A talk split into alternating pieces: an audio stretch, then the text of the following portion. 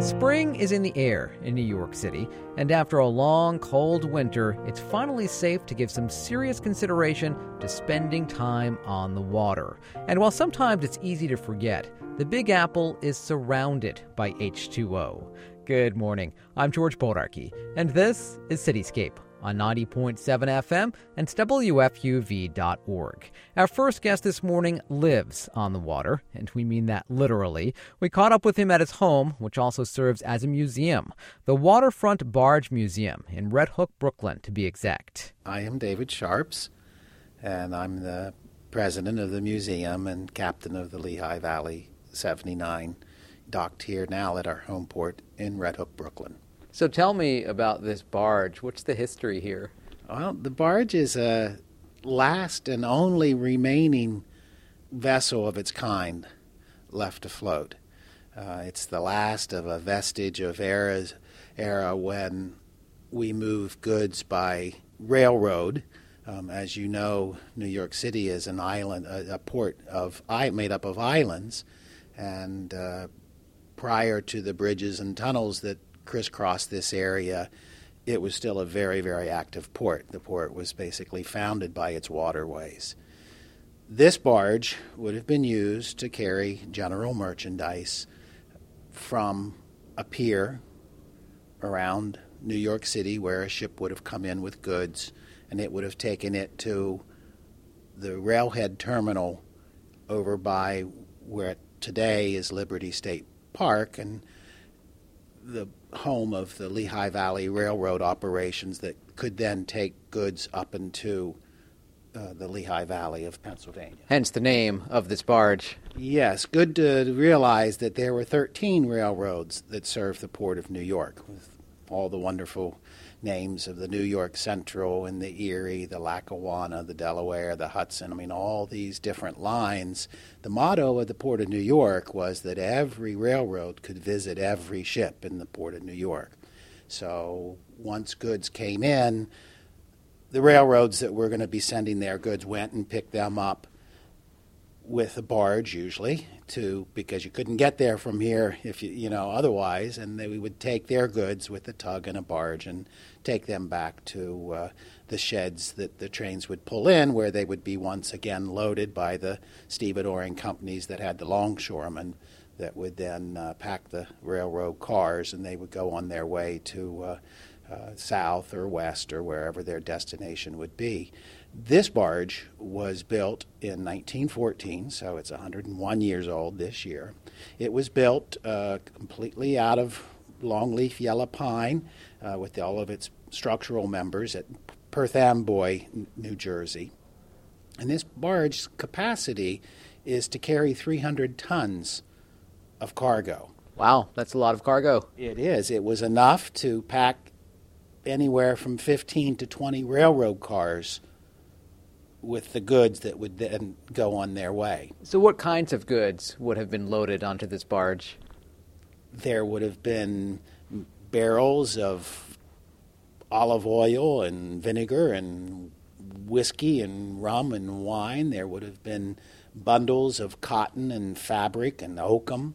There would have been appliances and tools, basically shoes, spices, you know, coffee uh, basically general merchandise that came to the New York area that needed to be transferred from the ship to the rails would have put, been put on a barge, also known as a lighter. Thus, the era that this was was the lighterage era. And what years were that primarily? The lighterage era went from the advent of steam, the 1850s, 1860s, up to the very last movement of cargo on a barge was 1984. Containerization is what put this out of business, and that took a while to be standardized and have a way that they could uh, all embrace the new mode of containerization. The last known shipment was coffee that went from Brooklyn over to the Maxwell House plant in Hoboken. And these did become known as coffee lighters or coffee barges, but in fact, they carried general merchandise. Now, there were several different types of barges. There would have been, you know, this is a covered deckhouse barge, it's like a floating barn. They also had deck scows, which were open decks that then could have, you know, say lumber or bales of some type of product that wouldn't need to be out of the weather. Maybe even cars, you know, as they were transported uh, uh, across the river. There was also hold barges that would have carried your aggregates of sand and stone, gravel, and there was also another barge that was a stick lighter barge, which was a floating barge with a crane. Now, barges have no motor by definition. We need a tugboat to move us around. Is there still a tug attached to this barge? Uh, no, no. Quite often, you know, instead of having a, a engine with every barge, a tugboat would transport or transfer the the barge to the ship that it might be alongside, and it would leave it there and go off and shift other barges throughout the day. And many times, the, by the end of the day, they, they would have many barges together that they would then uh, be, be transporting back to the, the next step in this long, busy commerce of, of going back and, uh, back and forth across our, our water highways with, here within the New York Harbor. So, what's the story as to how this barge ended up here in Red Hook, Brooklyn? Well, that's a fun story. I got the barge for a dollar back. Wait, a dollar? Uh, uh, yes, uh, back in 1985. Uh, these were being torn out by the Army Corps of Engineers. They laid in various stages of decay along the mud banks of the Hudson River. Containerization had made them obsolete. They were being used for clubhouses, for boat clubs, they sea scouts. Some marinas were using them as kind of building a breakwater so that the, they could then use the sheltered areas as a little harbor for boat clubs. But you know, people had a given up on wood. There is a metal generation of barges after this, but because of uh, containerization, they were put out of work. They no longer needed to transfer a lot of goods across the river. It was all being, you know, taken right off the containers, and our transportation mode of choice was our trucks and our bridges and our tunnels. They could go right off the, the ship they could go onto the back of a truck and they could go to their final destination. So gone was the, the tugs, the barges, the captains, the deckhands, the coopers, the crews. There was hundreds of thousands of, of jobs that were gone in a flash with, with the advent of containerization. So you bought this barge for a buck from who? I bought it from a pile driver, um, a dock builder who was using it as storage. Uh, he had had it for I think probably about 10 years or so, and it had been sunk the last couple years, maybe seven years. It had filled with 300 tons of mud. Um, you have to realize I had never run a power tool in my life. So, what inspired you then to buy a barge? Well, my roots take me up to the Appalachian Mountains out in the western part of Maryland, close to West Virginia, just about seven miles away from West Virginia. And my ticket out of the hill, so to speak, was to teach myself to juggle. And as an entertainer, I teamed up with a partner and we took our act of serious foolishness to the high seas. And I had a wide eyed kid at 21. I saw about 40 different countries coming in by water and uh, traveling and later went to school in Paris and befriended a captain who had a barge that needed a caretaker while he was gone, and so I looked after a barge there. And all of this was really before I lived in any city in the States. Uh, I left Paris and came to the States and came through New York City, and it wasn't long before I had a, a boat that somebody had given to me because I was asking if anybody had a you know a boat that was looking for a caretaker and it, as it turned out, somebody gave me a boat, and I was looking for a place to put that vessel. Uh, and in the process of trying to find the place for that boat, I met a film producer who was looking for a caretaker of a barge not unlike this one. It was a we affectionately called the mud puppy, sunk in the mud, and and uh, when the tide came in, it, in, it'd fill the hall. and lo and behold, progress came over in North Bergen, New Jersey, and and it was, listen, kid, you know, you're out of here. We we we're going to build high rises and a marina and this and that, and and you're not wanted. So at that time, we founded the Hudson Waterfront Museum, and we wanted to be a part of progress. We didn't want to be a consequence of progress. We loved. Uh, what we were doing, where we were, the, the history, the richness of the waterfront. And this was a bunch of tug and barge dwellers who were still living on the river in an area that was uh, kind of desolate, but, you know, was looking at development. So it was at that time that I was elected president, and everybody else floated away from this place we were being evicted from. And it was at that time that one of the members of the group who was uh, owned a tugboat told me about the 79 and i went up and met uh, harry shellhorn who sold it to me for a dollar and uh, and other considerations. And pretty soon i was uh, the young kid that had a barge with a dream.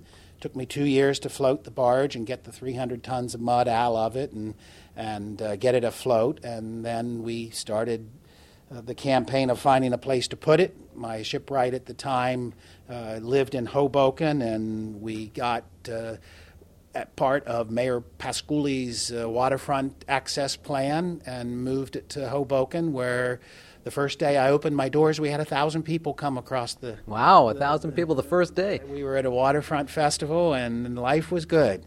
Um, but it turned out that Hoboken didn't own their waterfront land, and New Jersey Transit did. And I think they were concerned that everybody liked us so much that you know we weren't paying a rent, and what were they going to do if they had a floating restaurant that wanted to come in, or a heliport, or whatever? And they didn't have a lot of accessible and uh, waterfront that was a docking space.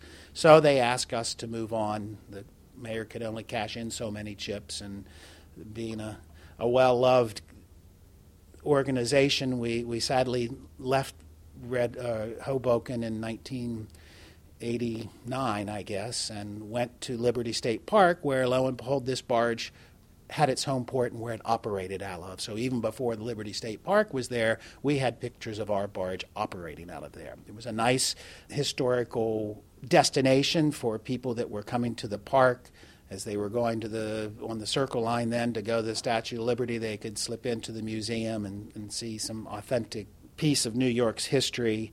But with uh, Reaganomics, they were looking to privatize their waterfront. They let me know that a marina was coming in and that I would be talking to the marina and that the park would no longer be able to let us dock there. And of course, marinas charged by the foot, us being 100 feet long, we were probably going to be looking at a very high price. So I started looking around again, went back to the water, uh, the Edgewater mud flats, did some work on it again. And it was at that time when I found uh, what has been our largest patron. It was Greg O'Connell, um, who owns the property down here in uh, Red Hook and what is now the, the O'Connell organization. And I teamed up with uh, them as one of their guests at, at their pier and started to be a beacon that brought tens of thousands of people to, to Red Hook. Uh, when we came in 1994, there was, you know, a pack of wild dogs that was running around that ate three of our cats. You couldn't get Chinese food down here. There was really no transportation to to speak of except for the B61 or driving. The lots were full of abandoned cars or or cars that were taken over by the sheriff and being sold. Um, it was, I think, more than a badlands. It was a no man's land. Red Hook did hit the kind of a, a low time shortly before we came in '94, but it was starting to bring itself back together, and certainly the uh, Greg O'Connell was a huge part of uh, building the outback here with a aggressive uh, historic preservation project. Uh, we fit in nice in that we were bringing people to the waterfront. They were uh, choosing to have a waterfront access plan that, even though it's private property, they were welcoming the public here a museum was a nice fit. So not only would they come here, but we could be an anchor where there could be activity.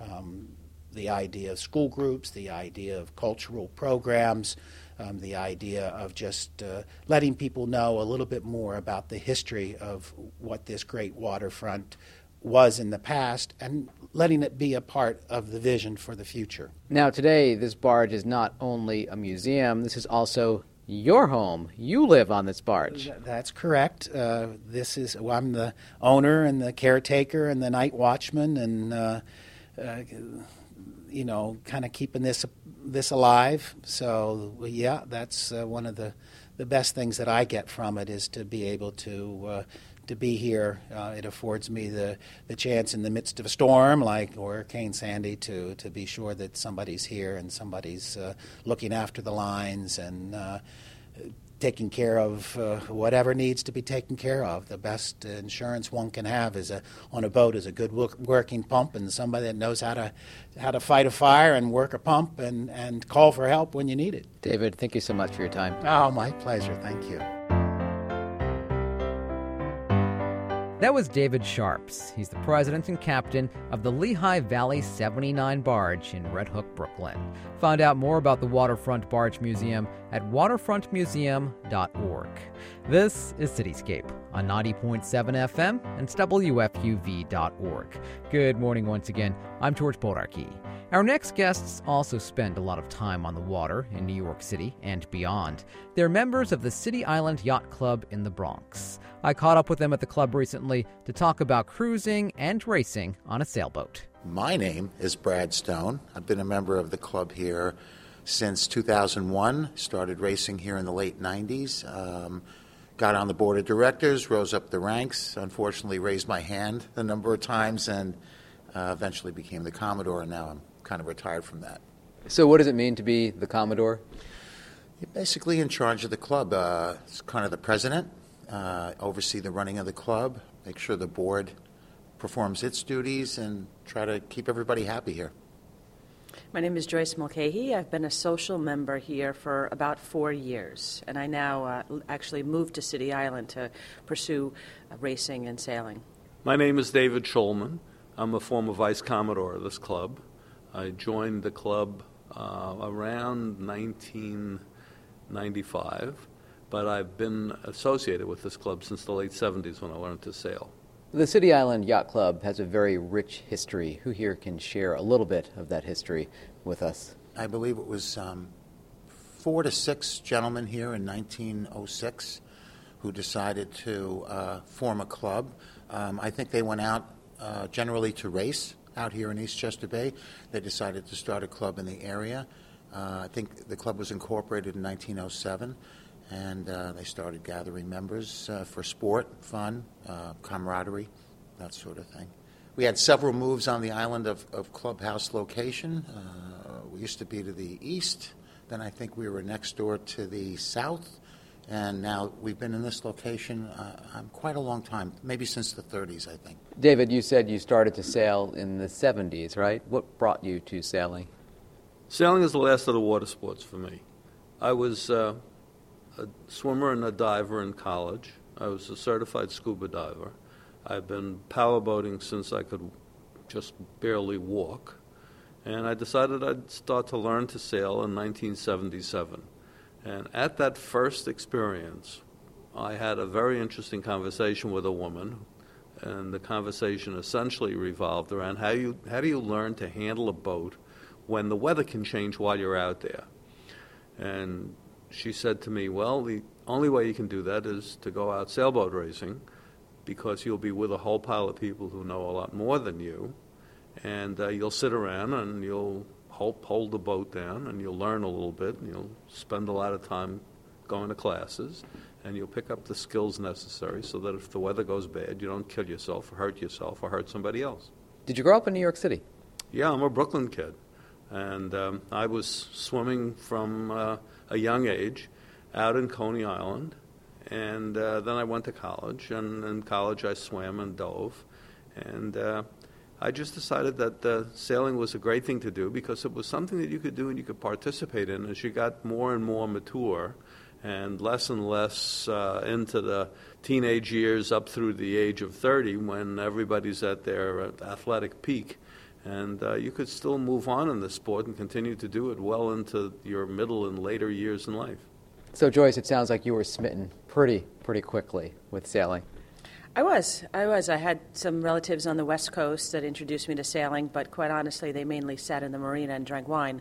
So I thought there's got to be more to this. And uh, I'm, although we we do that too at the mooring, but uh, it's more dark and stormy than, than wine out in, you know, it's California. So, But uh, I was smitten. I came for the meeting, and it was the Eastchester Bay Yacht Racing Association meeting. meeting and it was held here actually at City Island Yacht Club about, I want to say, about seven years ago. And I, I came, it was a very stormy night, and I, it was on 95. It was, it was just horrible traffic, and I almost turned around about three or four times because I lived on at Long Island, uh, on Long Island at the time. And uh, I got here, and they basically said, "Look, if you have an interest and you're willing to, you know, for the for the first uh, season or so, learn and, and pay attention when everybody else is doing, then then by all means, if you can get to the dock by six or six thirty, we can get you on a boat." And that's exactly what happened. And so I've since uh, raced on Brad's boat as Wild Child, and I've and Brad is an excellent captain, and uh, Dave is a great navigator. I've been with him on a race too. So, you know, and my uh, I guess my skill is just being a little bit uh, nimble on the boat and, and hopping around from uh, position to position, perhaps. So.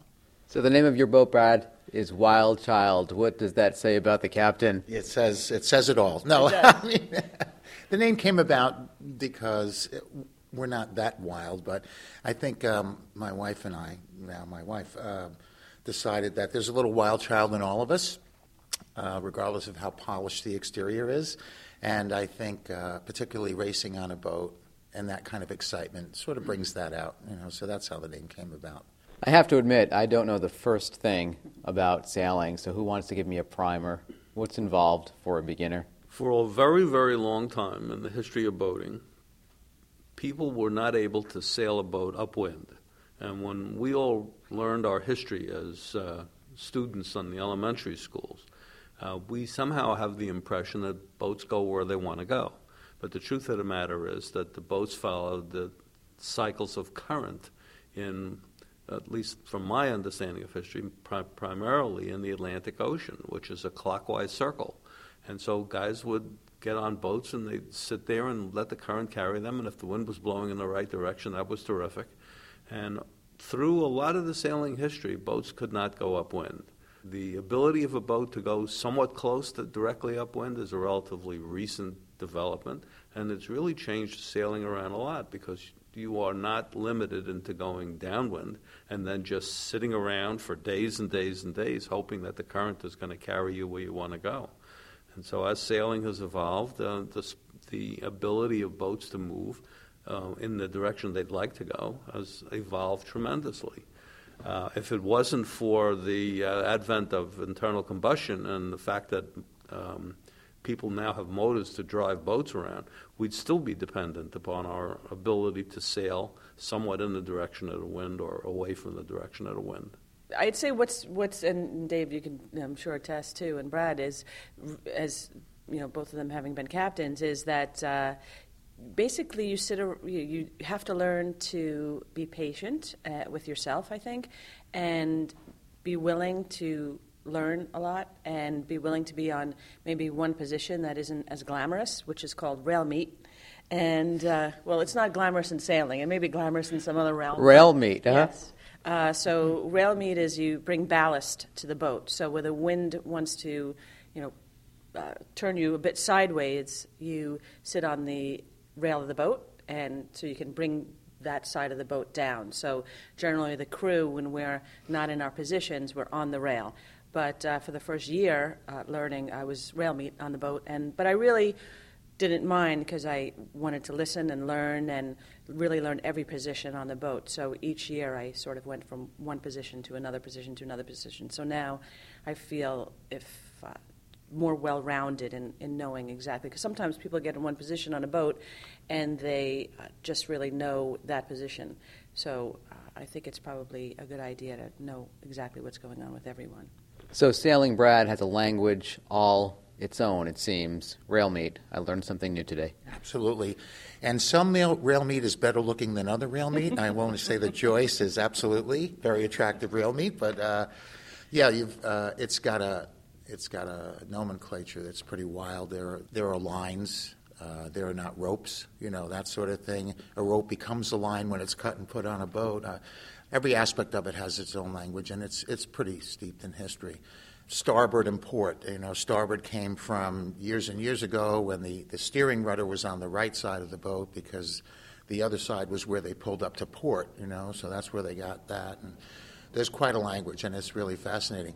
And the entire and, and anybody who's sailing, in my case, I do have a crew of seven. We all have to know the language because this is how the individuals become a team, and a team ec- executes maneuvers, and hopefully you, you know, you do well in a race. How different is it to be out there just recreationally taking in the sights of the city on a boat, sailing versus racing? Well, racing is certainly more intense. You have a very specific goal in mind, a destination, usually two or three involved in a race, and you're trying to get around that course as fast as possible. And just sailing, which we've done plenty of too, just taking a nice sail down under the Throgs Neck Bridge and then down under the Whitestone Bridge and going past uh, LaGuardia Airport, the planes coming in over your head, or uh, the city's fascinating. I've certainly gone down the East River and up the Hudson, and that's that's really a unique experience to see the city from the water. And if we turn east, you've got several bays. There's 125 miles of Long Island Sound, all sorts of fascinating places to go. Of course, incredible homes to see along the Gold Coast, but uh, there's also a lot of nature, beauty. Um, interesting places to visit, maritime museums, restaurants, but all the way out to Montauk. You know. Joyce, is the racing very competitive? It is competitive, and I think it depends on the personality of the team, or the crew on the boat as well. But uh, I think we've all raced in uh, ocean races too, around Long Island, around Block Island. Those are the two that I've done, and those are two, 200 and somewhat, or just about 200 miles, I think, is one, and just over is uh, not is 200 miles is another, and it is competitive, and I think that's how we. Uh, enjoy it so much. I think when you become part of a crew, and as Brad said, you you become quite symbiotic with one another. Did you say that? I don't remember you saying that. I think that was me. I but, didn't use that word. yeah, that was a but, great word, though. but uh, Go ahead. but uh, I think you have to in order to. Uh, be able to win races and, and you know I mean of course we all when we're on a boat we want to get out there and we want to win that's that's for sure but I think when I mention the personality of a boat is if you don't you know does that congratulatory beer still pop open at the end of the race or is the captain scowling and you know you wait can't wait to scurry off with your tail between your legs so but Brad certainly is uh, the beer does crack open congratulatory whether it's whether it's first place or something else A little Uh, earlier so if you don't do well. right so What kinds of bonds do you form? It sounds like you form very, very strong bonds being out there on a boat with others. I think you do. I think, and I don't think it really takes too long. Well, I think part of that too is being a part of City Island Yacht Club. So the community sense is already there because we know a lot of, you know, we know one another. Although people who race are from all all different yacht clubs in the area, but I, I certainly think, and what I like about it personally is it's individuals kind of of all ages. You know, when you're 20s and up into your 70s and even beyond. Certainly, Dave, how many friends have you made over the years through sailing? A lot of friends. Dave, thanks so much for your time. Well, th- thank you for having us. Um, I just uh, would like to point out that we've got a great website. Um, the address is www.cityislandYC.org.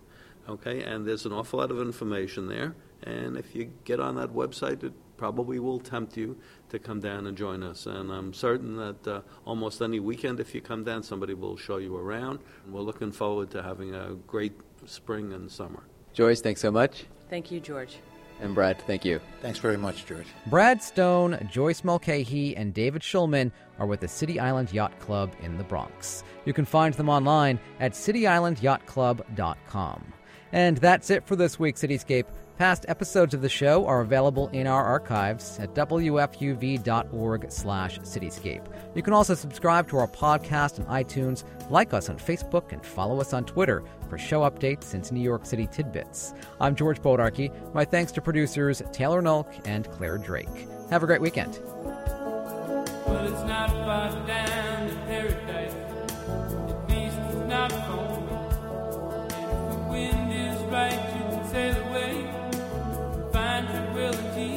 It's WFUV and WFUV HD, New York. Listener supported public media from Fordham, the Jesuit University of New York. Music discovery starts here.